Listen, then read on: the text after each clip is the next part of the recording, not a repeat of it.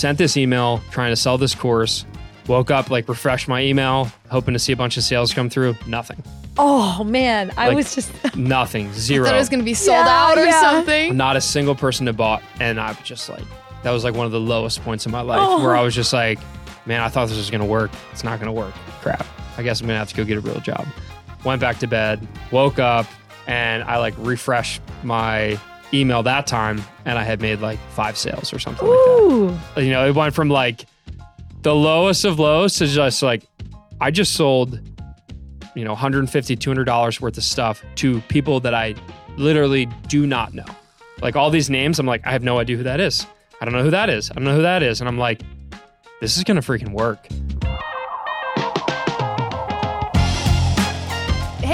Welcome back to another episode of the Screw It, Let's Do This podcast. I'm your host, Shelby. And I'm your other host, Therese.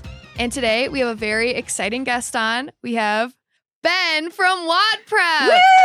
Hi. Wait, before we get into Ben and a little bit of an introduction about who he is, for those who don't know, the CrossFit Games are all have been held in Madison for the past what for a long time. Well, yeah. This is the last year, unfortunately. Ugh, I've already mourned that. But in the meantime, this is the week of the CrossFit Games. So we have CrossFit phenomenon trainer, everything.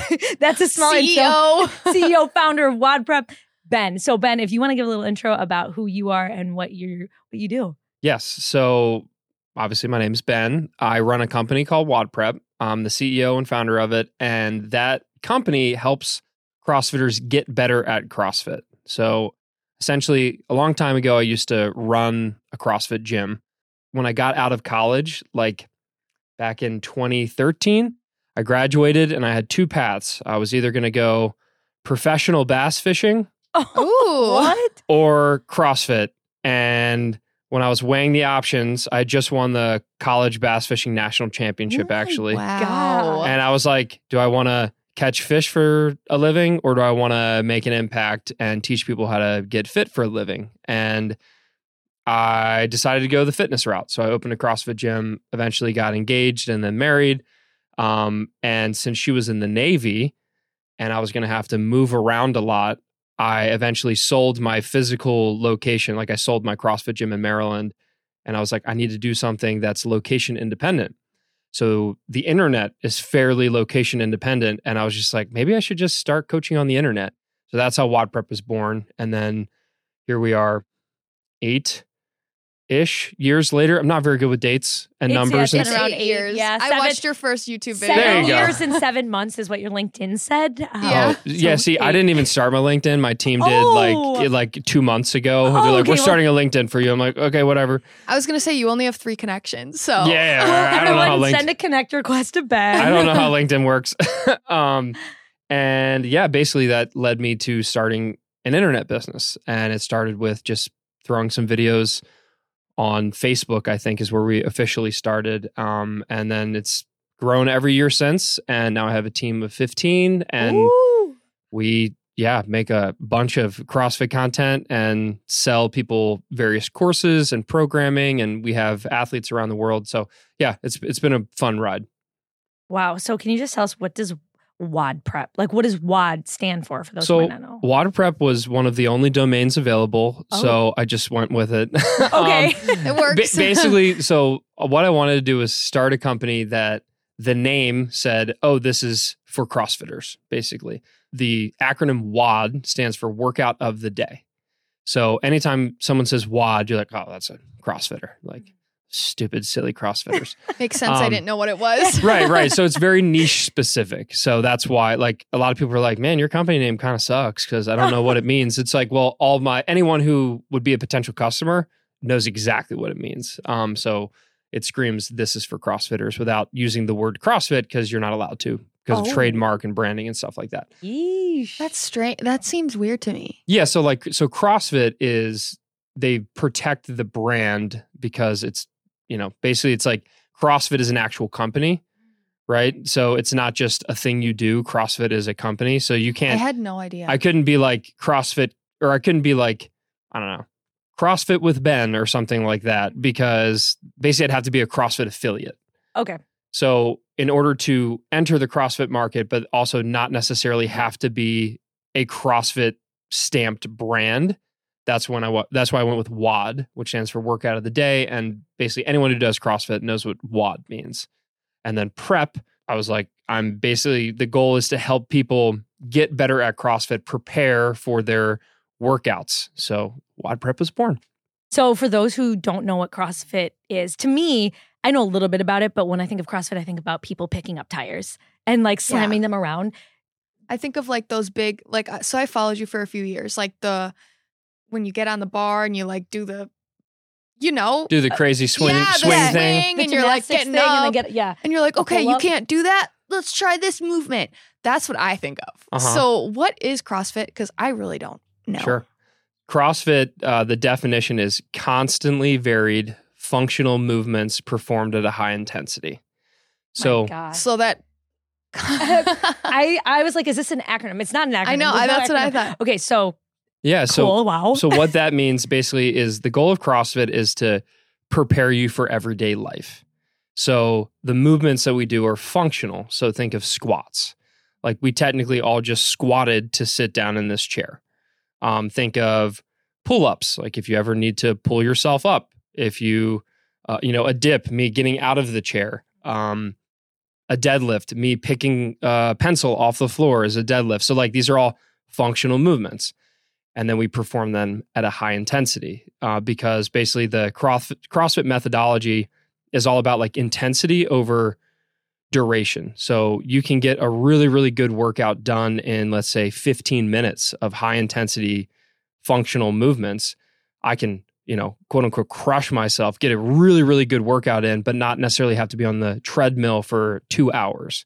A lot of people, when they think fitness, are like, oh, I just have to work out a really long time. And CrossFit came in and was like, no, if you actually do things with high intensity, so really, really crush it for a short period of time, you can actually get lots of great benefits from it. So, so what's like a normal duration of a CrossFit workout?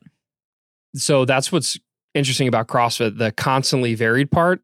Anytime you go to a CrossFit gym, like if you went to a CrossFit gym, you know, here in Madison for the next seven days, you would not do the same workout at all for those seven days. Actually, you'd probably go for a month and you wouldn't do the same workout.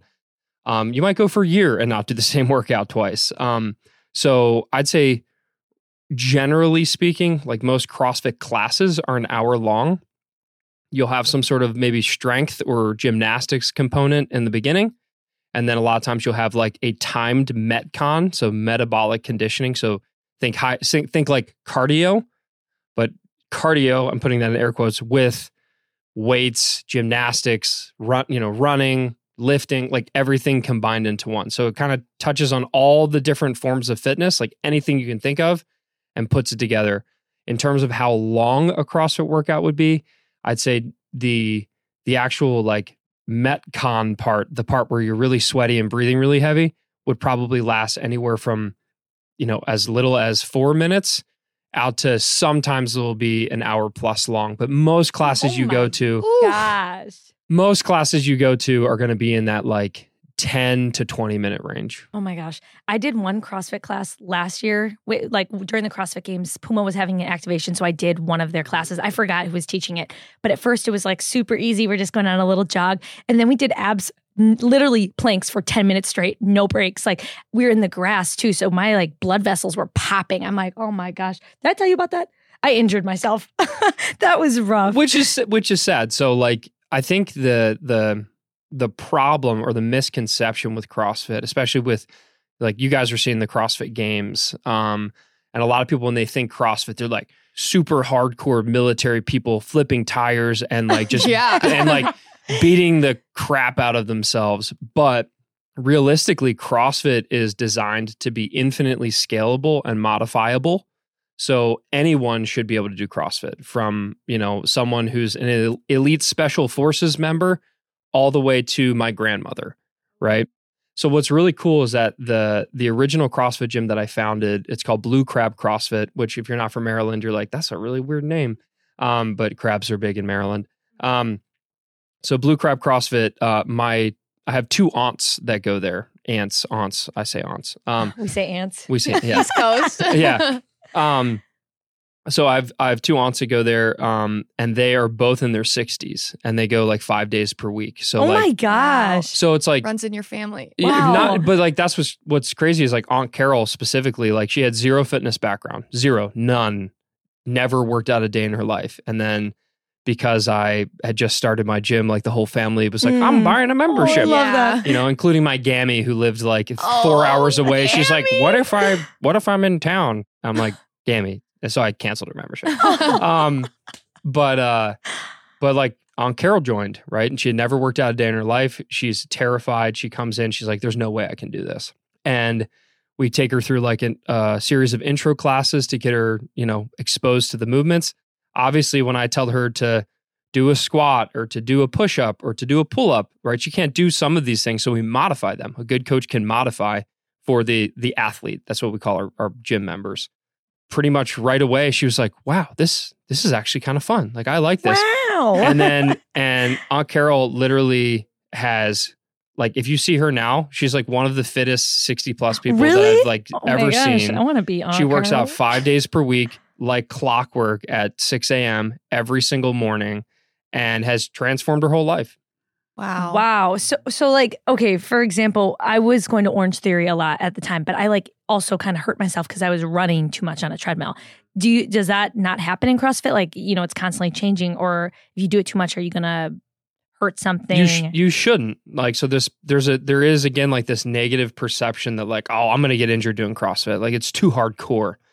A good coach, a good gym, you shouldn't you shouldn't get injured. Um, if people come from a sedentary lifestyle and they start going all in on any fitness, whether it's running, swimming, biking, you know, jujitsu, like whatever, like kickboxing, you know, Zumba.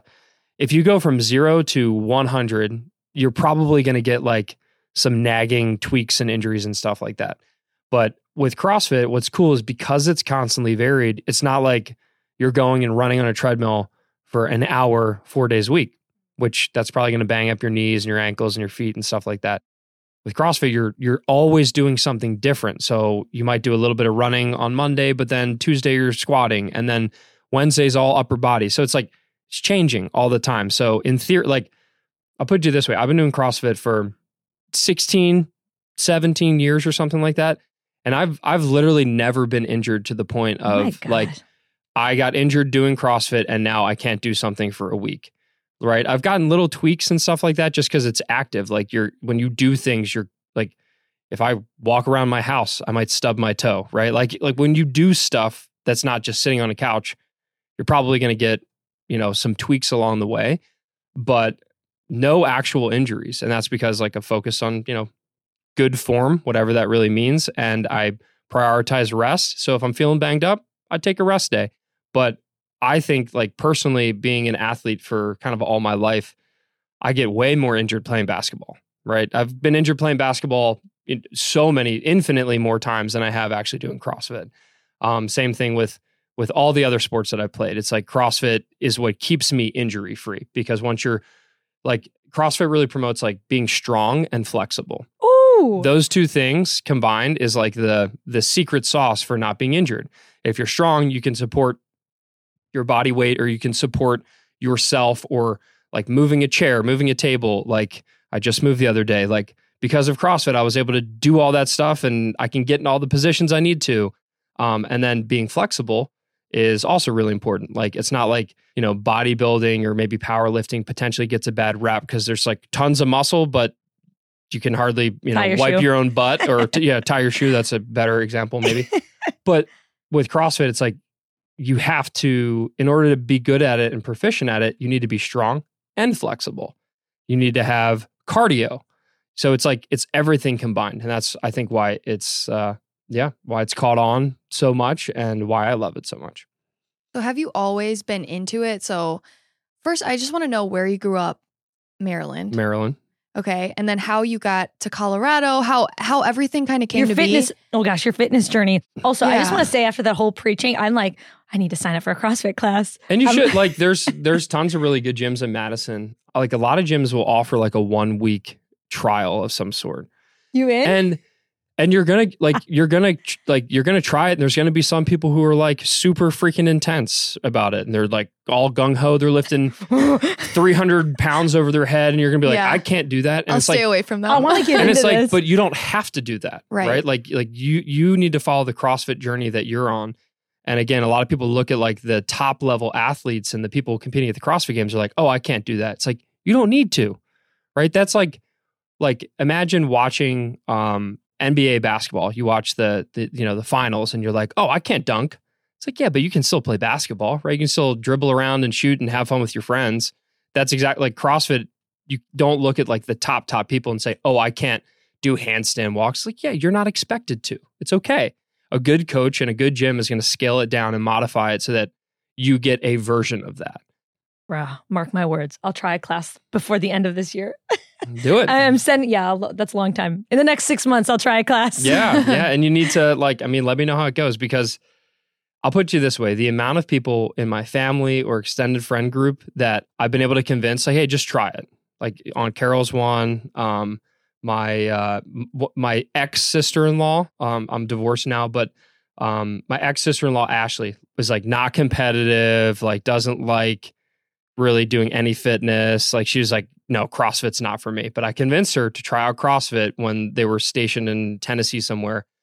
She became a coach. She you know she started competing. Like she went from no that's not for me to like i love this. Like this is my life now so it's really cool to watch people who don't think they're gonna like i've seen i've seen the the skeptical look that shelby's giving me right now like I'm not skeptical at all. Like, or just like I don't know if that's for me. I've seen that I'm so gonna- many times, and then like just try it. And my whole like my theory or my um kind of motto is like fitness should be fun, right? Like fitness should be like the way that fitness works is you do it often, right? So I don't care if it's Zumba, pickleball. That's my like new favorite. I love pickleball. Oh. Um, I don't care what it is, as long as you keep wanting to come back. And CrossFit has kind of like that special sauce that makes people want to come back all the time because you it's won't believe this, there. but I did CrossFit for like six months in high school. Yeah. What? And did you like it? Yeah. Yeah. He was so intense. His name was Steven. Yeah. It was me, Cole, and Quarter. Really? Two of my best friends. Wait, where is there a gym around here? It was we had like private training with him. Oh wow. This was back like I played sports my whole life. So like this was back in high school when Mm-hmm. I was like playing sports intense. And we had Steven, our private trainer, and God, it was hard. But he like whooped us. Yeah. Like we were just getting beat every day. oh So my god. I've done it and like I love working out. I just don't prioritize it right now because my store is like Oof. taking over. yeah, I believe it. I believe it. And again, it's like I'm never there. There are definitely CrossFitters out there like CrossFit's the only way. It's like It's no, it's not the life. only way. There's so many other fitness domains that you can do. It's just the one. It's the one that really worked for me. Um, I like the competitive nature of it, and even people who aren't very competitive, a lot of times find their competitive streak when they get into the gym. They're like, I that girl beat me by you will. that I'm like, girl beat me by 10 seconds the other day. Like, and she's in this class. No, I'm going to beat her I today. see. Like, I. I I was never like good at sports, but I am like competitive in other things like business or like when I'm at Orange Theory, I'll look at someone's treadmill and be like, oh, they're running at eleven. Like let me let me just oh, yeah. eleven point one. You're going to, yeah. Yeah, You would yeah. probably like it. Well, I, I'll have to try it because I have three gym memberships right now to try to like switch it up, and I do like a bunch of different stuff, but I'm not picking up tires or anything. Sure. I mean, and that's it, like, I know that's just a small piece. That's one it, thing. yeah, it is. Like, I can't even, I don't even remember the last time I flipped a tire at CrossFit. Yeah, I just like to flip the whole car. Actually, I skip the tire. but that's, I think, kind of one of the things is, is with CrossFit, in theory, you do, won't need all those other gym memberships, right? Like, it, a good CrossFit gym kind of covers all of the bases. So you're going to get some running in. You're going to like you probably won't get swimming in like that. Most CrossFit gyms I swam this morning. It's yeah, I could keep that membership. But otherwise, it's like it kind of covers all of the all of the bases. You're doing a little gymnastics. You're doing cardio. You're doing lifting. You're doing like everything, and then it'll be combined in different ways that keep it novel and exciting. And and where like my company comes in is when people are like, oh man, I'm starting to like this, but I why can't I figure out how to do the double unders like with the jump rope, or why can't I figure out how to do a pull up? That's where they come to WOD Prep because they start realizing they love CrossFit, they want to get better, they want to learn the skills so they can beat Cheryl. You know, so Cheryl stops stops beating me in class. and that's where they'll come and they'll find WOD Prep is like they want to learn all these little skills and they want to do a little bit of extra homework and a little bit of extra practice to get better in the CrossFit gym. Wow. I have a side note. This is just so unrelated. This can be cut if it's not part of it. You said Cheryl. My boyfriend's grandma calls me Cheryl. Oh, really? She and she calls like every other significant other like a different name. Like she can't get it right. That's like my dad. He can't remember anyone's name either, even my best friends. Like, so when you said Cheryl, I was like, that's funny. But okay, well, Cheryl Shelby. same Yeah. thing. I was like, close enough. Like it's fine. I don't even correct her anymore. Um, but I want to know where you grew up, how your athletic journey, fitness journey kind yeah, of. Yeah, were you grew. always like this, or were you just, you know, like a troubled kid and then found fitness? You know, that's a story. Super troubled. No, I um I grew up in a great household, uh, two younger brothers, and I always played basketball, football, soccer, baseball. I did it all. Um, played basketball at a pretty high level. Um, like I played with a bunch of future NBA people Did you when play I in was younger. college? I didn't. Um, I probably could have played basketball at like a smaller school, and I could have played football at a smaller school because I was pretty good at both of those. But I'm not necessarily. I'm not huge, right? I'm five nine, so um, I probably wasn't going to go D one for either of those. But Where did you go to college? I went to North Carolina State for their Ah. fishing team. Actually, Oh my gosh. Wait, wait, wait. What? They have a fishing team? Yep. So I got That's so recruited. cool. You get recruited for I a got- Wait, fishing where team? Ben should have been there.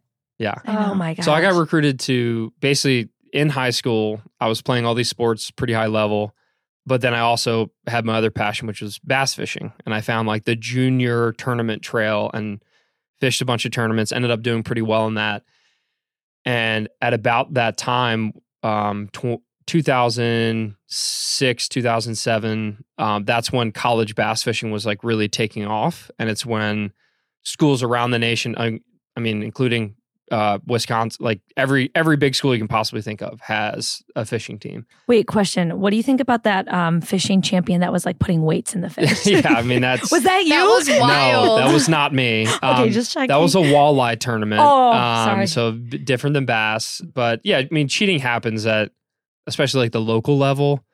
Like you got a bunch of old guys on these. They were like ready to picket fence. Yeah, like, yeah, yeah. That was such a Light crazy someone on fire. That was crazy. Yeah. Um.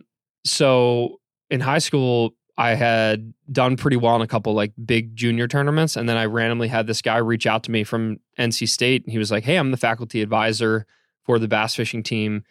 We'd love it if you, you know, would maybe come fish for our team." Um. So I got kind of recruited because he's actually one of the. uh He was a teacher uh, or a professor in in the ag school or something like that. Anyway, long story short, I went, I visited, I saw all the lakes, I met people on the fishing team, and I was like, yeah, sure. So it's the only school I applied to. I got in, and uh, and then I ended up winning a lot of money for the fishing team at, at college because it's a club sport. So especially back then, you know, NCAA rules, you couldn't make money, but because it was a club sport, you could. wow. So uh, ended up winning 89. It was either 89 or 96. I can't remember. Thousand dollars in college uh, bass fishing. I'm Ah, about to throw in the I won a boat and everything. It was great. You won a what boat? in the Yeah. heck? I was in the wrong. Yeah. wait, wait. So you did you go? What was your major then? Uh, Fishing. business management. ah, okay. Mhm. Fish. Fish. like Barbie. Have you seen the Barbie movie? I have not seen Barbenheimer yet. I haven't seen Oh. either of them. You'll understand when you watch it. Yeah, Yeah. And you will too. Your job is fish. That's it. Just fish. Okay. Wow, That's crazy. Yeah. Okay. So then, so like, were you fishing in the mornings and then working out at nights, or how did that? no, in uh, you talking about in college. Yeah. Wait. So how, you said you were always an athletic person doing all the sports, but then your sport of choice was.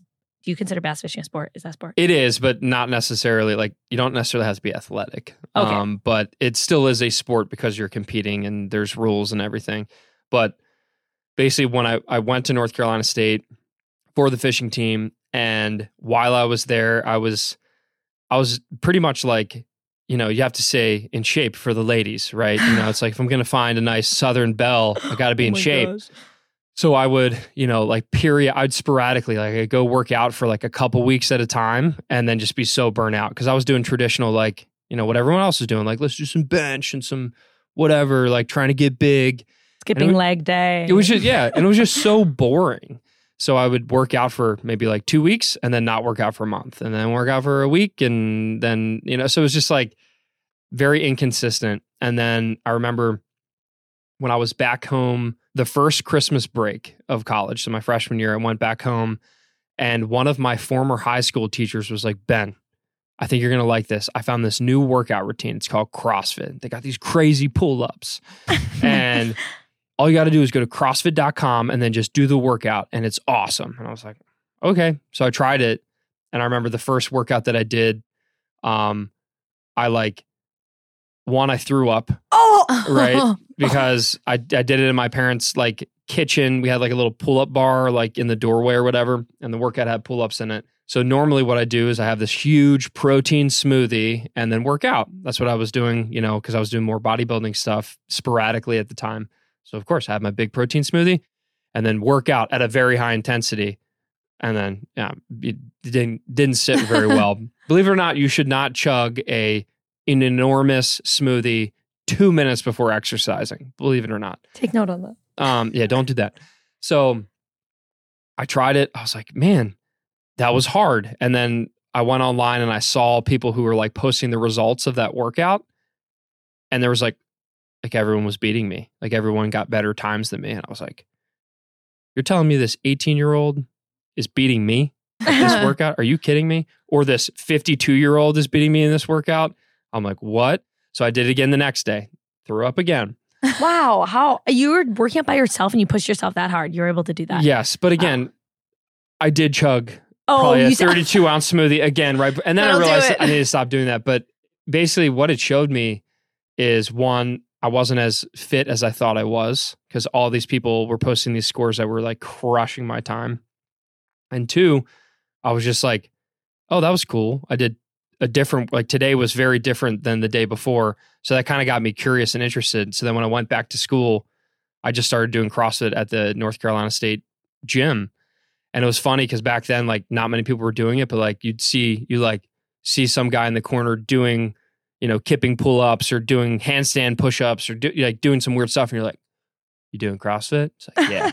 it was like kind of like, it was like a cult back then, like, like grassroots.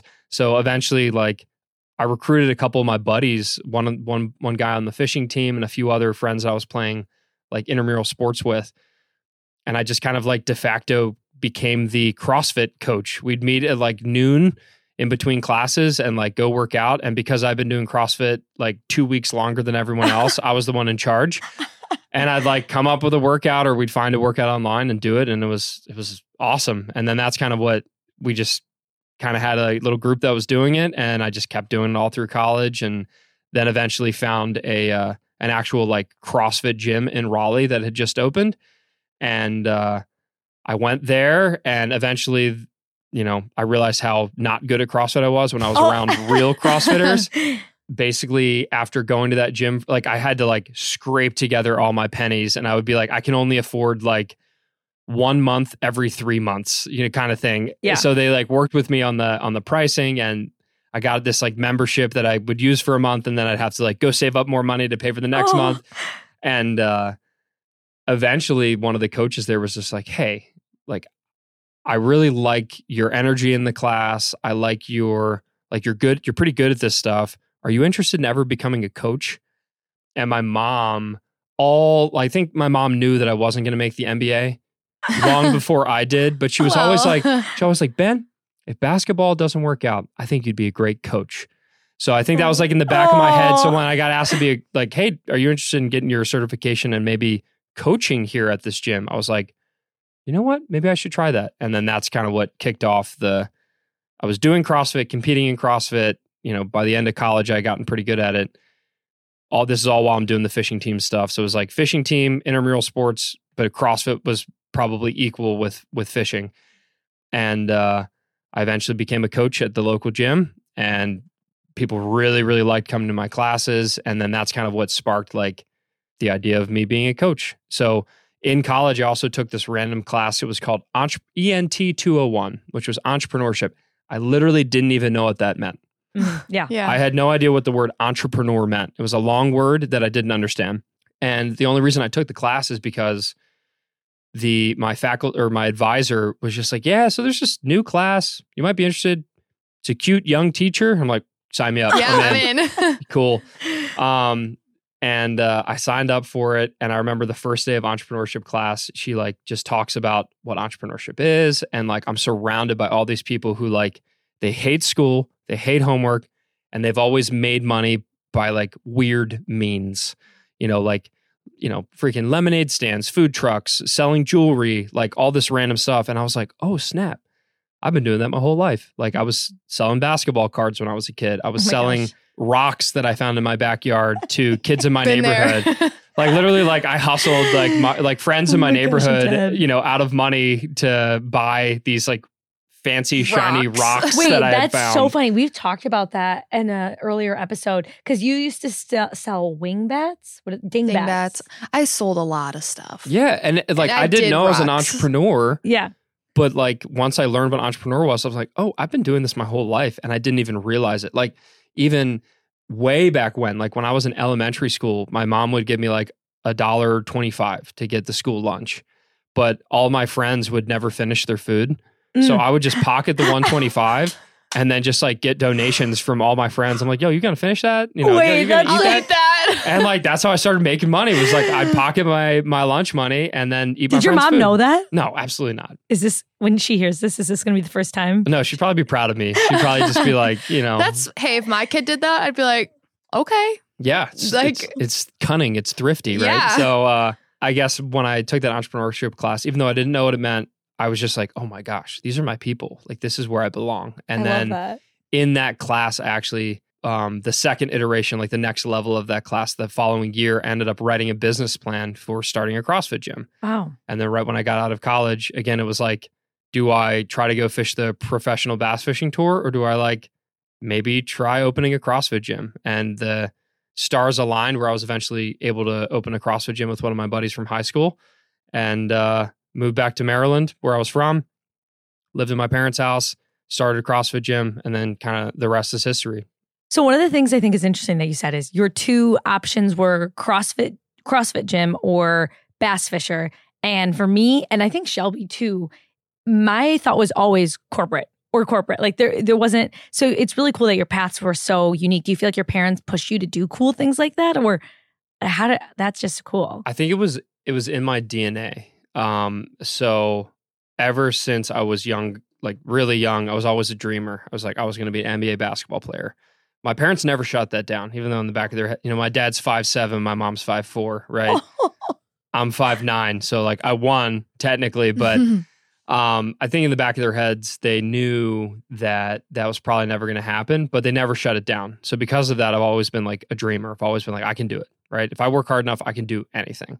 I never, I had a really supportive family in that way.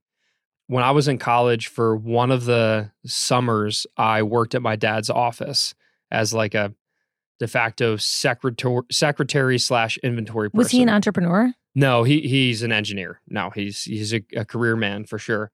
Um, but I remember working out that office and going in at the same time every day and leaving the same time every day.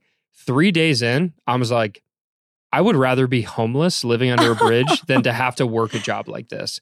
No offense, Dad, but like I can't do this. Like I would go absolutely insane working a real job. So like I knew that no matter what I did in life, it was going to be something that I enjoyed and it was not probably going to be normal. Um, so I like had that in me.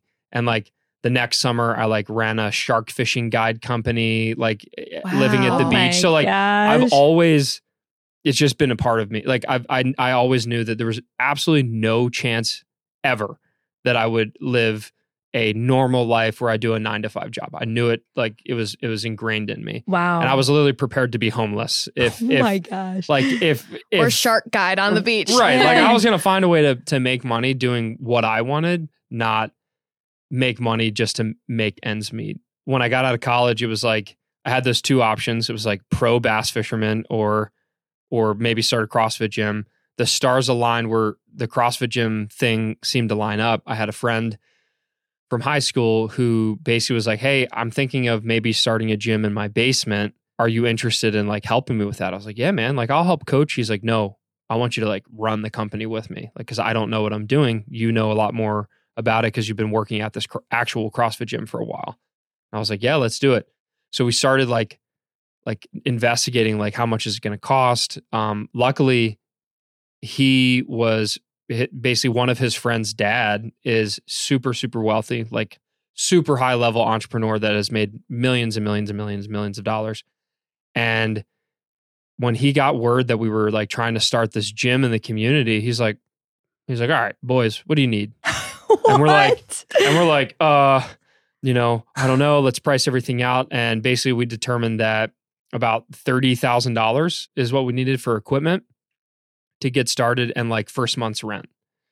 And I remember the guy showed up um, with a 30 pack of Bud Light and he's just like, you know, all right, what do you guys need? And we kind of like walked him through, like, here's what we're doing. he kind of like, I was like, do you want me to write a business plan? He's like, he's, oh my he's like, God. No, What no. in the world? He's like, no one does that. And I'm like, all right, fine. That's kind of. I Um, did. and he's and he's literally like, he's like, all right, I'm gonna write you a check. I'm gonna give you a little bit more. So he wrote us a check for thirty three oh. thousand dollars, and he's like, just pay me back when you can. And I was like, do you want equity? Yeah. Do you want how much? In, he's like, he's like, I don't want anything other than if you can pay me back the money at some point, that would be nice.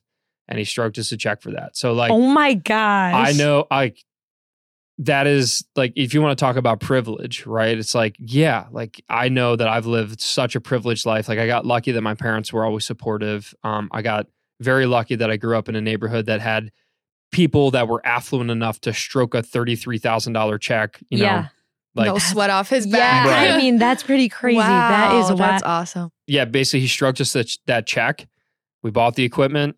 We found a lease. Um, my uncle, he's like a super hotshot lawyer, so he was the most aggressive like lease negotiator of all time. my you know, gosh. like I was Yeah. just I'll like. call him next time. Yeah. I was just like, oh yeah, I'll sign the lease, and then Uncle Rusty came in and Oh, just like shredded it. And like by the end of the negotiations for this like lease, the, the guy who was like renting us our first place was like, like I'll lease it to you. I just never want to talk to Uncle Rusty again. Oh my like, you know, like, 'cause he's like he's a savage. Um, Yeah. he's he's a bit of a shark. Um, anyway, so we got the equipment, we got the lease, we had like you know enough cash for like a couple months of runway, and then we just started hustling. We just started promoting the heck out of this gym. We eventually we ran a Groupon. We did a deal in the Wait, what year was this? 20. This was 2014. Okay. 2014 uh, in the summer is when we you know like started getting everything together and then i think we officially opened september of 2014 and basically our game plan was like let's start by we'll have like founders pricing so these original members we're gonna give them a great deal and uh, we're even like just to get some cash to afford the affiliation fee which was $3000 a year with crossfit and to afford like buying new equipment and expanding we're gonna like, hey, you want to join our gym? Like, we'll give you a year membership for six hundred dollars. And they're like, okay, done. Yeah, yeah. Shoot, So we got so we got like these big big chunks of money in in the beginning that we could use to buy more equipment and like kind of like build us a bit of padding. And then honestly, by the end of the second month, we were cash flow positive. um, Wow. because we were just hustling and and getting members any way that we could. We ended up running like a Groupon deal back in the day when those were super popular. I think Yeah. it was actually Living Social was the one that we Oh. did. And what's crazy is to this day at that gym, there are still probably 15 members from that original Living Social deal, Oh including the gym owner. Like the person who owns the gym now came in wow. From the vi- Groupon? Yeah, from the Groupon or from the Living Social. So we just we did whatever it took to get cash flow and then just kind of kept growing from there. And what's cool is that like I was never a um I always prided myself in high school that I could get A's and never actually read a single word of the book that I was writing about. I was a big Spark Notes guy. I would outsource the work sometimes, uh, which is called cheating in high school, but oh. in the real business world, it's it. called Yeah. outsourcing, right? Like, this is all I do anymore is I outsource, outsource things all the time in high right? school. It's too. legal when you're running a business. Mhm. Um, what's interesting though is that when I started the CrossFit gym, I had no idea what to do with the finances. Like we just had, we had no clue what we were doing. And I found some podcasts about CrossFit gym business that I started listening to. Oh wow. And they were talking about books that they read. And I was like, books? Books. I don't read books. like, I'm not a book guy. And then what's crazy is like because of the business, I turned into a voracious reader. Like I started devout like I read my first business book and I was like, whoa, these ideas are crazy. And then I read another one. Oh my God. And I just like I realized how in order to stay in business, I was gonna have to educate myself on business. And then that turned me into like this nerd you know, where I just I read so many books. I was always coming up with business ideas, Like one a week or like what is so many? at least. Um, really? Oh my gosh. Yeah, I mean, it was like podcasts. It was it started with podcasts, but then it turned into just books, and then it was a mix of both. And it was just I was always looking for more information. How can I grow the business? How can I use ideas from other businesses to you know integrate into mine? I started learning about internet marketing, like basically like how you can sell things via email to people who are on your email list. And I remember the first like email launch that I did was we ran like a specialty weightlifting seminar for our members where it's like, hey, you already have a membership, but we have a coach who's going to teach you how to do the Olympic lifts. So snatch, clean, and jerk, which is, you know, it's like that's a whole sport in itself is Olympic lifting. We sold this this like six week seminar for like 150 bucks. And I remember like I wrote all these emails, kind of designed them like these entrepreneurs that I had studied, how they wrote their launch emails. And I remember I I filled all 10 spots of the seminar with the first email. Oh like, wow. Holy crap. I just sold I just sold, you know, however many thousands of dollars worth of extra membership to our current members via the internet when I was in Florida actually because I was engaged at the time. I had started spending a lot of time in Florida because my fiance, now ex-wife, she was in flight school for the Navy. And when I when that happened, and I was like, I just sold things on the internet to people who trust me, but I wasn't even there and made thousands of dollars. That's when it was like, wait a minute. I think I can I can do this. Like I can do I can sell stuff on the internet. So when it became apparent that I was probably going to get engaged and I was probably going to have to, you know, move around the world because uh, Shelby, my ex, was in the Navy. I was like, I guess I need to start something on the internet. So as I was phasing myself out of the CrossFit gym that I had started, I was like, what can I do on the internet? And I was like, well, people say that I'm really good at CrossFit coaching, right? Maybe I should just go with that. So I, that's what kind of led me to start WOD Prep is like, I was realizing that I couldn't run a CrossFit gym from, you know, Timbuktu, right? My relationship with the other guy who was running it wasn't going so hot because he was the one waking up, coaching the classes, working all day. And I was just the idea guy writing emails. It just, it wasn't working. So I eventually was just like, hey, if you want to buy me out of my 50%, like I'll let you do it as long as you want. Just give me payments and then we'll just, you know, get bought out or I'll get bought out of my shares. And then as that was happening, that's when I just started making videos for, I just looked up a bunch of random CrossFit terms and eventually settled on WOD Prep because the domain was available and the, you know, the Facebook page was available or whatever. And, um, and that's what led me into WOD Prep is like I was phasing myself out of the CrossFit gym. I was getting bought out from that. I realized like an early um, business guru that I followed was like, you got to have an email list. Like it's the number one selling tool. You have to have an email list. So that's what I did is I would just post free videos on the internet, tell people to sign up for my email list to get extra tips. And my email list started growing. And then eventually what happened was this was sometime in like 2015 the guy who was buying me out just stopped making payments, you know? Um, and he was just like, yeah, like things are tight. I don't think you're doing anything. I'm just going to stop paying you. And because I didn't have any like legal contract or anything like, oh, like no the- operation agreement. no, it was just Uh-huh. like we were bros, right? We were friends. So I didn't realize he was going to screw me out of $25,000 or whatever it was that he still owed me.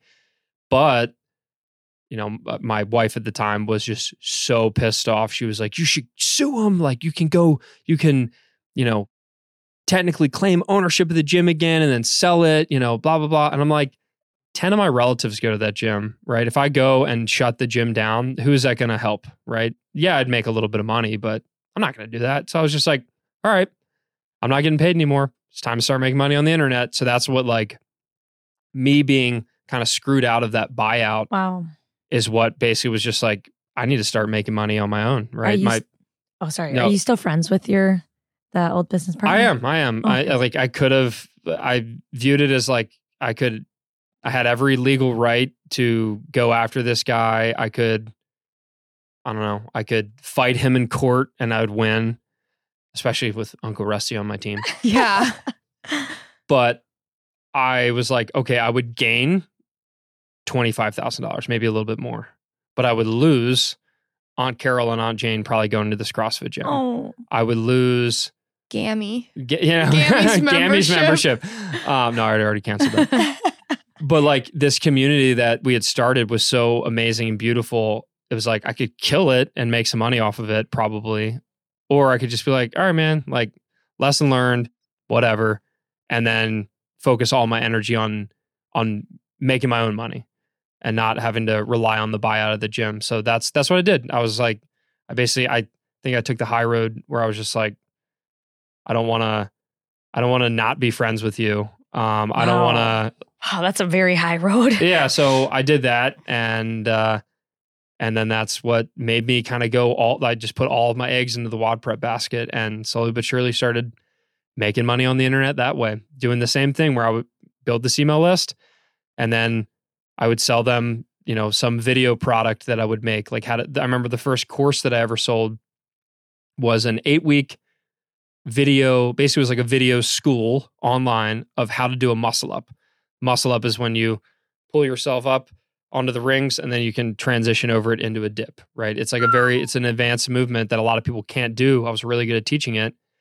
I had this email list of a, maybe a couple thousand people at the time. So i was like guess i'll just try to make a course and sell it to them and then i still remember like i stayed up all night you know crafting the first email i was so afraid to sell to these people on my email list because i'd never sold them anything yet and i stayed up all night I made sure all the website was working. It was the ugliest website in the history of websites. I made sure everything was working. I sent the first email. I it, was like probably 6 a.m. I pulled an all nighter to like write the email, make sure everything was working. You know, I'd stopped getting my buyout from the gym, so I was just like, I this needs to work, or I'm, you know, not going to be bringing in any money. And my my wife at the time was very supportive, but she's also like, all right, what are you doing all day? Right? You're playing on the internet and drawing diagrams on on a whiteboard about how this business is going to work. And I remember I sent sent this email trying to sell this course, went to sleep at like 7 a.m. or something like that, and then like woke up like a you know kid on Christmas at like 11 a.m. Woke up like refreshed my email, hoping to see a bunch of sales come through. Nothing, Oh man, I Like, was just nothing, I zero. thought it was going to be sold Yeah, out or yeah. something. not a single person had bought and i was just like that was like one of the lowest points in my life Oh. where i was just like man i thought this was going to work it's not going to work Well, it would it had only been like three hours though. it had been three hours but like i don't know like someone should have bought it by then you know basically i was convinced like all right it didn't work shoot maybe i'm going to have to like i'm pretty sure like the day before or a couple days before my my uh my wife at the time who had just come in from like learning how to fly helicopters all day came in and i'm like you know like taking a nap on the couch or something like that. And she woke me up and she says like you need to go get a job. Like it's time for you to go get Oh. a job at like there's a costco maybe target. Oh, and that pissed me off so much because i'm like i don't do jobs. Um but anyway like i sent that email went to bed woke up two hours later not a single sale. And then i was just like crap i guess i'm gonna have to go get a real job. Went back to bed and then uh ended up like waking up to her coming home at like 3 p.m or something like that.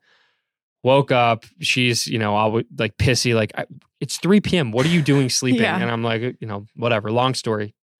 And i like refreshed my email that time and i had made like five sales or something like that. And then immediately i was just like all you know it went from like I'm good. the lowest of lows Yeah. to just like i just sold you know 150 200 dollars worth of stuff to people that i literally do not know. I love like all these names i'm like i have no idea who that is. I don't know who that is. I don't know who that is. And i'm like this is gonna freaking work. So i sent a few more emails and then i ended up making a few hundred dollars or whatever on that on that first product within the first week. And then i was like this is it i just keep doing this growing my email list making videos to get people to sign up for my email list and then sell them products that I make. I can do this. And fast forward, I guess eight years, seven, seven years is what you said. And now we're doing over a million dollars in sales every single year. And Oh my god. Is that all from like online? mhm, Yeah, like it's ebook all type stuff. all online. It's all you know. It turned from that one product to I made another product about a different skill in CrossFit, and then I'm in another one, another one, another one, another one.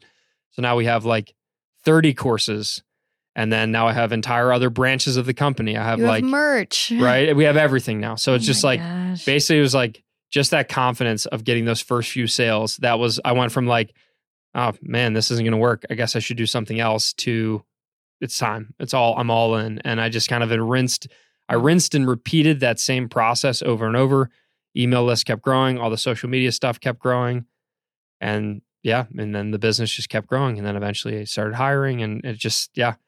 What kind of advice do you have for people that maybe want to get started selling online, different courses, or just in general? I mean, I sell, I ship, like people buy stuff online for things like that, and also for growing your social media because you have some pretty big pages. Yeah, you have a lot of like viral ready content from what I've seen on Facebook. Like how do you, you have like a formula that, that you do that or how does that work? So for I guess two part question is like, all right, if you're trying to start, if you're trying to sell things on the internet, the number one most important thing is people have to like know, like, and trust you. So that all stems from your content. Like, what kind of content are you putting out there? If you try to start selling stuff on the internet and you're like, hey, everyone, I have something for sale, buy it. They'd be like, no, I'm not buying that. one, who are you? Why should I trust you? I'm not going to buy anything from you. Like you're some random stranger, especially when your web page was like mine. There's like a 90% chance you're going to get scammed because it Mm. looked terrible, Mhm. right? There was no yeah. trust factor. So for me to make the trust factor, it was like all the content I make, I want people to watch that content and be like, whoa, this is awesome. I need to learn more from this guy. So I think to answer your question, Shelby, it's like if you're trying to start on the internet, especially if you're selling information, you have to build up a brand loyalty. You have to like put your best foot forward, make the best content that you can possibly create. And that's the public free facing content because then people are going to watch that. They're going to get value from it. And then the people who find a lot of value from it are like, I want more of this. I want more of this. I want more of this. And then eventually you can actually sell them a full product. So that that's the key there. And then in terms of viral content, when I started making content, all I thought about it was like, what can I make that is going to be so good that when people watch it, they're like, yo, you got to see this. right? Like, that's it. That was uh, like, that's the formula is like, when you make content, it should be remarkable because whether it's funny or if it's like really interesting information or unique or like a different angle, like you want to make it so that it has a viral coefficient. Like you like if you watch it, I want you to share it with three friends. Because when they watch it, they're probably going to share it with three friends and so on and so forth. So like it's not necessarily a formula. You don't know what content's going to hit, but if you keep swinging, eventually you're going to hit a home run. I remember I was in Japan actually because that's where my ex and I moved. Uh, once we were in, we were in. I was in Maryland, then I moved to Florida, and then we moved to San Diego because that was our next level of flight school. And then we actually went on her like her like tour, which was in Japan. So we moved to Japan. So I was living in Japan on a military base, still kind of like grinding, trying to make WOD prep work. Like wasn't making that much money, but I was hustling, take making content, trying all sorts of things. Do you guys remember when Facebook was just all it was was food porn videos? Do you remember that? Where it was like all it still is for me. where it was like it was like the overhead video of like how to make you know triple Oreo from ice, Tasty. ice cream pudding pudding Yeah. or something like that from yeah Tasty or whatever. And these videos were just going viral, every one of them. I had a, a business mentor at the time that was just like, hey, these videos are clearly what the internet wants right now. How can you do this in your industry? So that got my gears turning. So I just started making videos kind of like that, like really short, shareable content. And I remember I made a bunch of videos. They did okay. And then there was one video about how to basically unload weights from a barbell. It was just like if you have a barbell, it's got weights on it. How do you actually unload it without looking like an idiot or hurting the barbell? A lot of people do it wrong. So I had this video. It was horribly produced. It was the ugliest video of all time. I almost didn't release it, but it was like the end. Like I made like maybe like 10 or 15 videos that I all self shot. I had edited them all myself. There's probably like typos in it too. Like it was terrible. But like I got into the end of this like bunch of videos that I had shot and edited, and I had this one that I was like, ah, this like this one's the worst. Ah, whatever. I'll release it. Screw it. Let's do it. Right. Hey. You know. Um, and I um I released it, and in Japan, like you're going to bed when America's waking up. So I posted it right before I went to bed, and I woke up the next morning. I remember it was like early February or whatever. It was that barbell unloading video. I woke up the next morning and I looked at my phone and I was like, what just happened? Overnight in Japan, so during the day, that video had gotten 650,000 views. Oh my. God. like eight hours Oh on my gosh. Facebook. Yeah. And that was like that that was it. Like that was the hockey stick moment where I was just like social media was exploding, email list was exploding. I'm like, I can do this. And then Gosh. I just rinsed and repeated and things blew up from there. Oh, man, I need to be making some viral content with Yeah. charcuterie boards. I have I two. tried. I have two things, but they weren't really charcuterie and cheese. They're just like that Culver's thing Yeah. and the Bush thing. But And the- Unrelated. The, thing with viral content is like you don't know what's going to go viral. Like, I mean, I was about to not release that video. If I had never released that video, I don't know if WOD Prep would still be here. my God, because it was a grind. Like I was, you know, I was making some money, but it was tough. But one when I found when that one went viral, it was like I just started making lots of that same piece. So you know, it's like, oh, the internet likes this one. Okay, how can I make more like this? what was the next one then? I don't even remember what the next one was, but uh, that year I had so many viral videos because I just kept and I kept leveling up my editing. I eventually my first hire was a video editor because I would spend like 8 hours just making one stupid 30 second video. Yeah, yeah. I had a video editor that I brought on who lived on the military base and um and then that allowed me to increase my output because all I had to do was film and then they were doing the editing. So that increased my output. And again, the more swings you take, the more hits you're going to have, right? If you never swing, you're never going to have a hit. So if you only go and make if you're like make one video and release it, oh, it didn't go viral. Okay. That doesn't work. It's like wrong. Sounds like my mentality. It's like I had to make 30 and then have one go viral. And then the next group, it was maybe like 15 and one would go viral. And then it was like every fifth video would go viral. And then, of course, at some point, Facebook changed their algorithms and none of them go viral. So it's just like in the content game, you need to see what's working now, emulate that, and then also be prepared to completely pivot when eventually that one doesn't work anymore. Right. So there's all these different you know you have to follow the trends and and realize what's working and what's not and if you don't keep making content then you will eventually die so that was it it's like WODprep is essentially a content production company that has coaching on the back end and that's that's how we succeed Wow. When you've mentioned a couple times, like it was a grind, it was a grind. How many years was it a grind before you're like, oh, it's finally working? it was probably like a, a year and a half year and a half of of just like i don't know if this is going to work i don't know if this is going to work like made that that first sale that i told you about um in san diego but it was still like really tough after that like some things would flop most things would flop some things would hit and then finally like once that viral video took off and i started making more once i had that video editor so i could produce more content and then i could actually focus on like it's one thing to make a bunch of free content. It's like, well, what are they going to buy from you? So then I actually got to start making products and and the email list was growing. Eventually I got the email list to like 20,000 and that was when I was like, all right, I really need to focus on actually selling stuff. But I still remember like back back in the good old days um I had an email list of about 20,000 I got this my buddy to come in with me and make this like this course on how to increase your shoulder mobility. So it's like, oh, I can't lift my arm above my head. After the course, you can, you know, that kind of thing. And I remember I like built it up. I, you know, spent a lot of time and effort like teasing the course and and getting people excited excited about it. And I sold it and I I limited it to 100 people to buy it, even though it's an internet course, like everyone can buy it. But I just I put a little limitation on it, like only 100 people get it because it's our first test of this course. I remember I sent one email to that email list of 20,000 people and I sold $50,000 in one email. Oh my gosh, I am so dead. And oh my god. and that that like when that happened, I was just like, oh yeah, it's time. Like like it. like I found it. This is legit. And I actually, wow. like I'm pretty sure that one, and then even the next launch, I like like I didn't know what to do with all that cash, right? So I hired maybe like one or two other people. I paid off all of my excess student loans like in like one click. I was just like, these are gone. Paid them all off. Um, and it was just kind of like again, just rinse and repeat the same process over and over and over.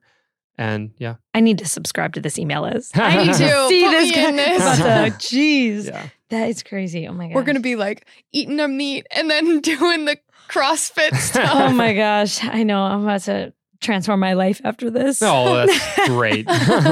I was going to ask you your morning routine, but you said you sleep like until super late. Do you have a routine? Is that a, okay? No question for that. We're not going to. I mean, you can. I I love. I think people obsess about morning routines when it's like that's not like yeah. If you want to set yourself up for a great day and you're a person of routine, you got to have the same like have a morning routine. But the amount of stress that I used to have, like trying to be like, oh my gosh, this entrepreneur does these ten things before five a.m. I need to do that because that's going to make me successful.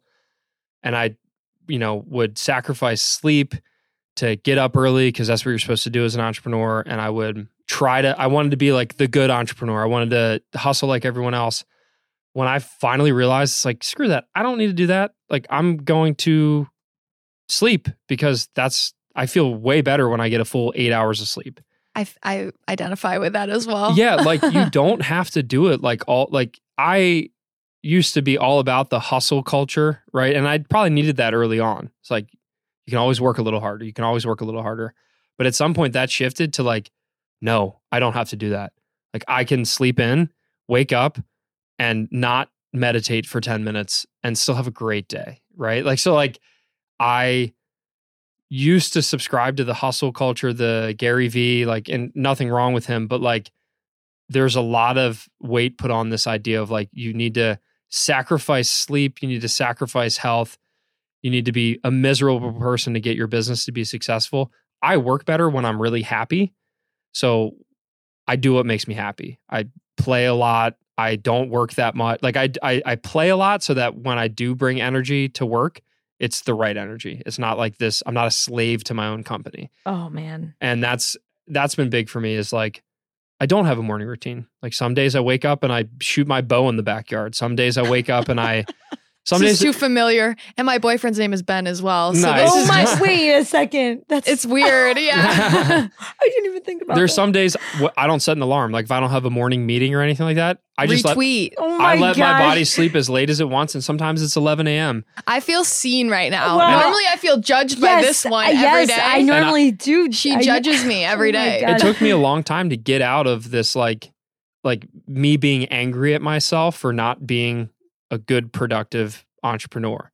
But once I realized it's like in entrepreneurship, you can run it however you want, however Wow. you want. If that means working till 2 a.m. and then sleeping until noon, then do it. Right? It does. It really. It doesn't matter as long as like if you're doing it on your terms with the and you're and you're having fun.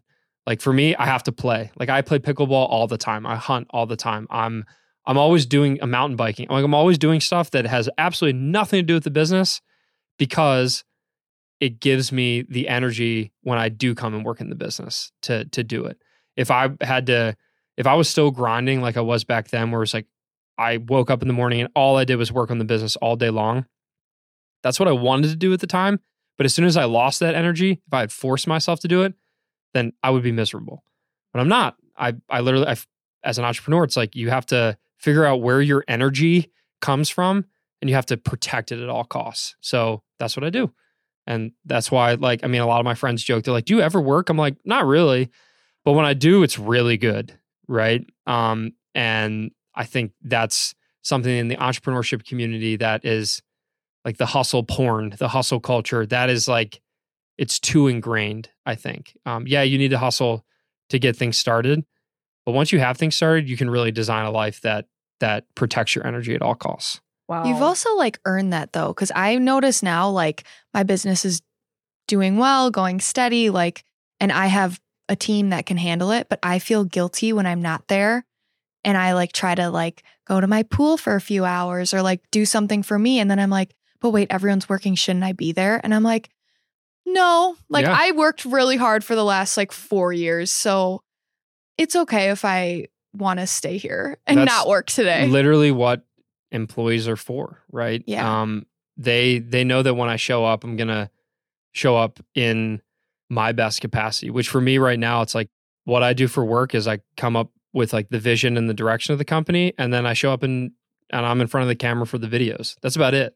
Oh Everyone else does everything else. Wow, I love that. And I don't even know how most of it works. Like I don't know how my company runs that much because I have an operations manager. I have an operations director who runs everything and he, you know, has everyone organized and does all the reporting and blah blah blah, all that stuff that I used to force myself to do. But once you get your business to the point where like I don't like this part of my business, you just hire someone to do it. And then it's off your hands. And that's going to free up time. It's going to free up mental capacity so that you can show up in wherever your best thing in the business is, which for me is like still writing emails and standing in front of a camera. That's it. And relations with other companies. Like that's it. That's all I do. wow, that And is it- amazing. Coming and it- on podcasts yeah. like ours. oh my gosh. Wow, you're you're like speaking to me in a in a different way. Where You're like speaking to me. A- I feel like I relate to you. I think we're yeah, I feel like I'm getting spoken to in a different way because I feel like for the past year I've been I mean, I've been grinding since the beginning, but the past year, like the journey to the storefront, my storefront's opening next month, has been a grind. Like I have said multiple times over the past year, like, this isn't fun right now. Like there are some months where, you know, I wake up and I mean, I'm just working all day long for 16 hours. And I keep thinking, like, okay, I'm I'm working towards something bigger. When I have the storefront, I'll have the team that runs and, you know, like the machine that runs on its own, and then I'll be the director of it but I just can't wait to get there because it's been such a grind. And that's why like I'm I'm taking this jump and I know even with you having the storefront has taken a load. I mean it's been a lot of work, but it's taken so much off of you. You have hired a cake decorator, you haven't made a cake in the longest time of have your 18 life. employees now. So I'm like, 18? oh, woo. Yeah, so I am like good. I'm like at one and a half right now, but with the storefront I'll have 10. So I'm like, oh my gosh, life is gonna be so different. But I've been in, yeah, I've been in a grind for some time. And I'm really hoping this is a breakthrough. There's a, there's a light at the end of the tunnel as long as you don't get caught up in I think a lot of entrepreneurs it's like they open that storefront and it's going well and they're like well I got to open another one and I got to I have to make more and more and more and more and more. And for some people that's great. They want to build these unbelievably huge empires but in that pursuit you also need to realize that like you will never be out of the hustle right? You'll never be out of it. And for me, I've like reached this kind of like equilibrium where it's like my quality of life is amazing. I could, you know, try to build another company or I could try to scale this company to $10 million instead of a million dollars, like 10 exit.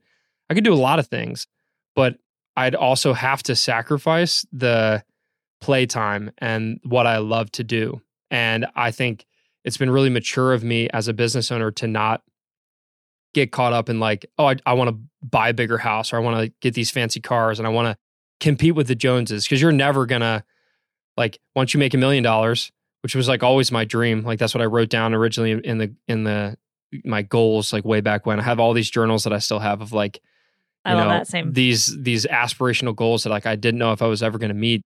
It's your choice whether or not you want to keep going and just keep going like this and climbing and climbing and climbing, but you realize you're never going to get off that treadmill. It's the hedonic treadmill. Like your car's never going to be fast enough or your you know, your house isn't going to be big enough or your top line revenue is never going to be big enough because once you make a million dollars, you're like, well, we need to make 10 now or I need Oh, to make a hundred, when is right? enough That's enough? so That- yeah, that's- that's, so that's- true. But when you Wow. can when you can actually realize that like enough is enough, like think like as long as I'm keeping up with inflation, like I feed so many families with my company.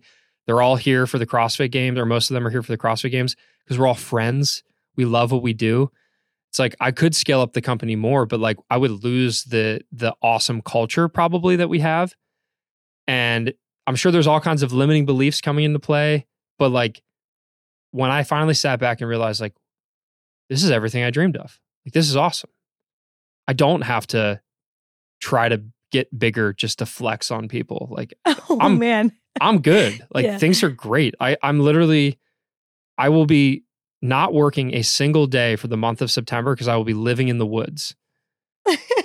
that is a business that I built. And if I tried to scale and grow and do, like, I probably wouldn't be able to do that. And for now, that's what I want to do.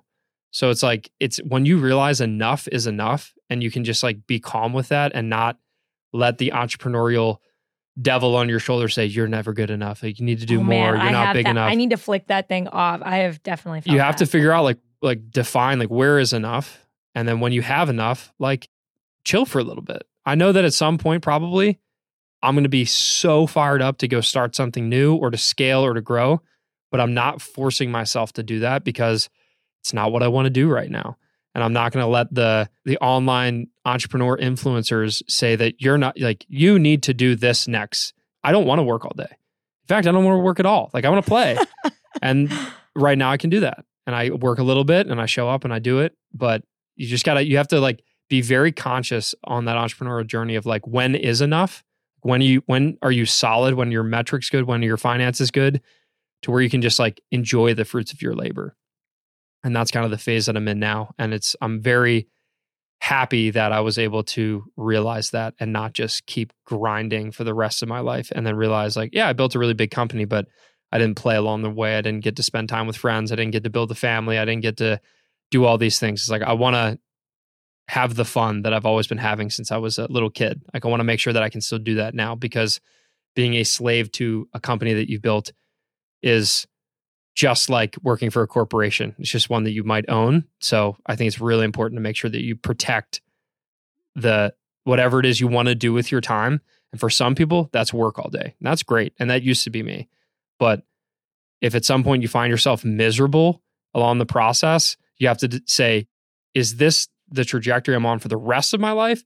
Or is this a phase that eventually, when you get those people hired and things start working, you actually are going to take that time and like spend it on you and and get to be the the owner, not the operator. Mhm. That was so good. Yeah, wow. That spoke to me. Yeah, this is hitting. I mean, and I have so many journals from, you know, I go through one every couple of months and I think back, I'll look back at my first one from 2020 when I started my business. I'm like, oh, wow, all my biggest dreams at the time are as big as I could dream then. It's like I've done most of those things now.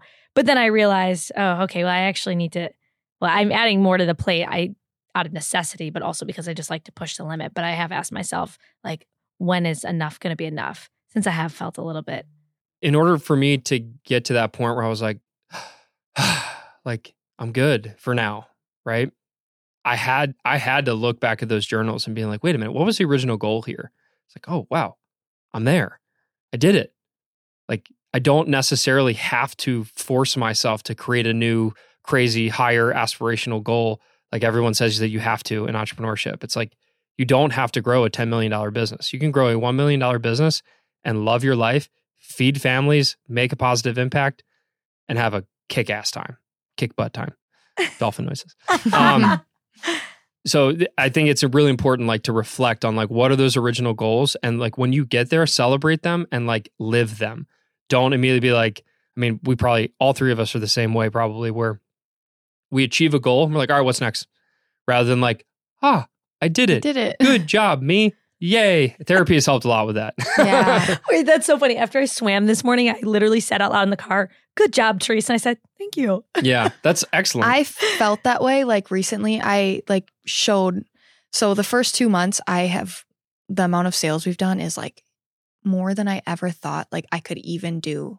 And then like I send it to like my family group chat. I'm like, can you believe this? And my family's like, oh my God, that's amazing. Like whatever. And I'm like, I don't tell myself that. I'm like, okay, well, if my first thought was, I can do that. That's really good. But what else can I do? Like, that's more than I ever thought, but I can probably double that. Yeah, that's exactly That's what I don't even like say like good job and then I hear my mom like being like, "Oh my god, that's amazing. Like so we're so happy." Like and I'm like, "Oh wait, like maybe I should like take a minute and be like happy Yeah. that I did this." Yeah. You know? Well, I was jazzed out of my mind. I told my whole extended family about how you're, well you're doing.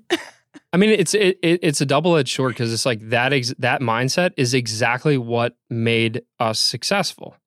However, if you don't keep that mindset in check, Oh, yeah. you'll never feel successful. Right. what's like My God? what's the point of so hard? of building a Yeah. successful company if you never realize that you've built a successful company, right? If you're always like, well, it's not big enough, I can do more, I can do more. That is what makes you thrive and achieve, which is good. So you don't ever want to get rid of that. But if you don't keep it in check, then you're going to be a miserable, really rich entrepreneur, which there's so many of them out there, right? Like in the public limelight, but you know, probably hundreds of thousands more X that in the private that have built these empires and they're just like miserable, right? So don't do that. It's like use that edge that you have to achieve, but also don't forget to enjoy your achievements. And it's a very delicate balance. Wow, you have such a fresh energy. I just love that. Uh, that's Yeah. really great. we just talked about like therapy, right? Like going to therapy. So one thing that I realized that I do in all of my life, I was talking to my therapist the other day about this, is like so I do a bunch of backcountry snowboarding in Colorado. And there was one time where I told him about this trip that I went on. It was amazing. It was, you know, I was with my friends. The weather was beautiful. It was outstanding. And we climbed to this peak and it's like it's the most beautiful view you've ever seen, the best conditions you've ever seen. And all I could focus on on that trip was like, but we could go to that peak. Oh my God. But the people with me couldn't make it. They couldn't get that far. And I was like, and all I focused on, and it took away from the experience, was how I was just like, yeah, but we, that one would have been so much better.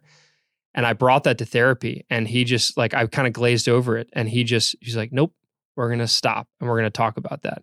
And I have chills all over my body because I was like, oh my gosh, like that's how I've lived all of my life is focusing on like what, like it could be 99% perfect. And all I'm focused on is that 1% that could have been more perfect. Wait, we literally just talked about this last week. I, at my last job, I was in a kind of aggressive like tech role, and I would have 50 things at the beginning of the week, and I'd get done with 49, and they would always focus on the one. They would focus on the one, so then I was always focused on the one. So I'd beat myself up, and I've I've been doing that. I realized I've been doing that lately. I've been getting back into that mindset where it's like, well, why couldn't I achieve that one thing? I'm doing so many other things, but I'm too busy looking at the thing I didn't or couldn't do. Ah, so my therapist is really helping me reflect and look at the 99% that is perfect. And I think that's a really good carryover to business too. Is like there's always going to be the 1% or more that isn't there that you can fix and you you do need to have some attention on it, but if you lose sight of the 99%, then you're you're really setting yourself up for a miserable existence. do you have like a mantra that you have to repeat to yourself to like keep focused on that? No, but I probably should. Okay. Um, we're not big mantra guys, me and my therapist, but it but that's just something that like focus on the good, not the bad. In fact, segueing into books, one of my favorite books that I've read in recent years is um, The Gap and the Gain. And it's a book by Dan Sullivan and Benjamin Hardy. And it's a book that talks about like basically you're in life, most people are focused on the gap, like where they are and where they're not. And they frustrate on all of the the gap in their life rather than all of the gain that they have, like all of the good things, all of the positives. And the entire book beats you over the head. It's phenomenal read about like living a gain mindset rather than a gap mindset. Rather than focusing on always what you're missing, focus more on what you have and what you've gained. You'll live a better life that's happier. And the, a lot of the data shows that that's actually going to make you more successful. Do you have other books? Yes. Just yeah, that Life changing do. uh, books. yeah, just I a read couple. a lot of books, but uh, Gap and the Gain was a really good one for me. Um, in terms of business books, Profit First, which is actually here on the bookshelf behind me, I read that. It's one of the few books that like I read it and then I immediately applied it to my business and have been doing that ever since. And it helps you keep profit in your business, know what to do with your cash, make sure you have enough money for taxes, all those things. So Profit First is a huge one. Uh, more of a lifestyle book is Essentialism by Greg McKeown and that's just about living a life of an essentialist. Basically, it's like how to discern the vital few from the trivial many. There's always so many things for you to do, but what are the core things that are that are meaningful in your life, and to really focus on them? Because there's all like, especially with social media, there's always like, oh my gosh, they're going on this crazy vacation over here. Maybe I should do that, or like they got this car, like I want that car, and it's just like you get caught up in this chasing of everything that you don't need rather than just focusing on what your vital few is to live a really good life. Um, so that's a really good book. And then uh, one of my most recent reads that was mind blowing, and I'm reading it again, is called 4,000 Weeks. it's a time management book, Oh, but it's not a time management book like you think. Basically, it's like our entire lives are like right. It's like we got deadlines, like we got to be done here soon because we got this thing coming, and it's just like our whole life is designed around time and how we battle time and try to squeeze as much out of it. And the book flips that on its head and basically is it's an amazing book about just how to live a life that doesn't fight time and just experiences time and Wow. like slows down a little bit more. Um, and that's it's a really, really good book. That's great. I'm gonna read all of them. yeah. We should read some and then do like a book discussion. yeah, we should one do a of the little book club. Yeah, that would, That would actually, actually be be fun. fun. And then I have one more. Woo! This is uh, this is one that I read really early in my entrepreneurial journey, and it's the reason. It's like you can turn any day into product any day productive. Actually, two more. The one thing is about basically like in any given day, there's a million things to do, but if you focus on your core, ta- like the biggest task of the day, and devote anywhere from sixty to ninety minutes of completely uninterrupted focus on that one task, you will be wildly productive. And I've done that a lot where it's like, yeah, I can do a million things in one day and I have all these emails and blah, blah, blah, blah, blah to do. All that's BS, frankly. But if you focus on like, what is the big task and block out time when you're at your highest energy to do that task, that's what's going to make you truly productive and not just someone who's good at juggling. So that's a big one. And then on top of that is the book Deep Work by Cal Newport. That's I've read that several times and it just talks about like we live in a distracted society, right? Like our phones are buzzing, like even in the podcast, right? Like we got things that are pulling our attention away.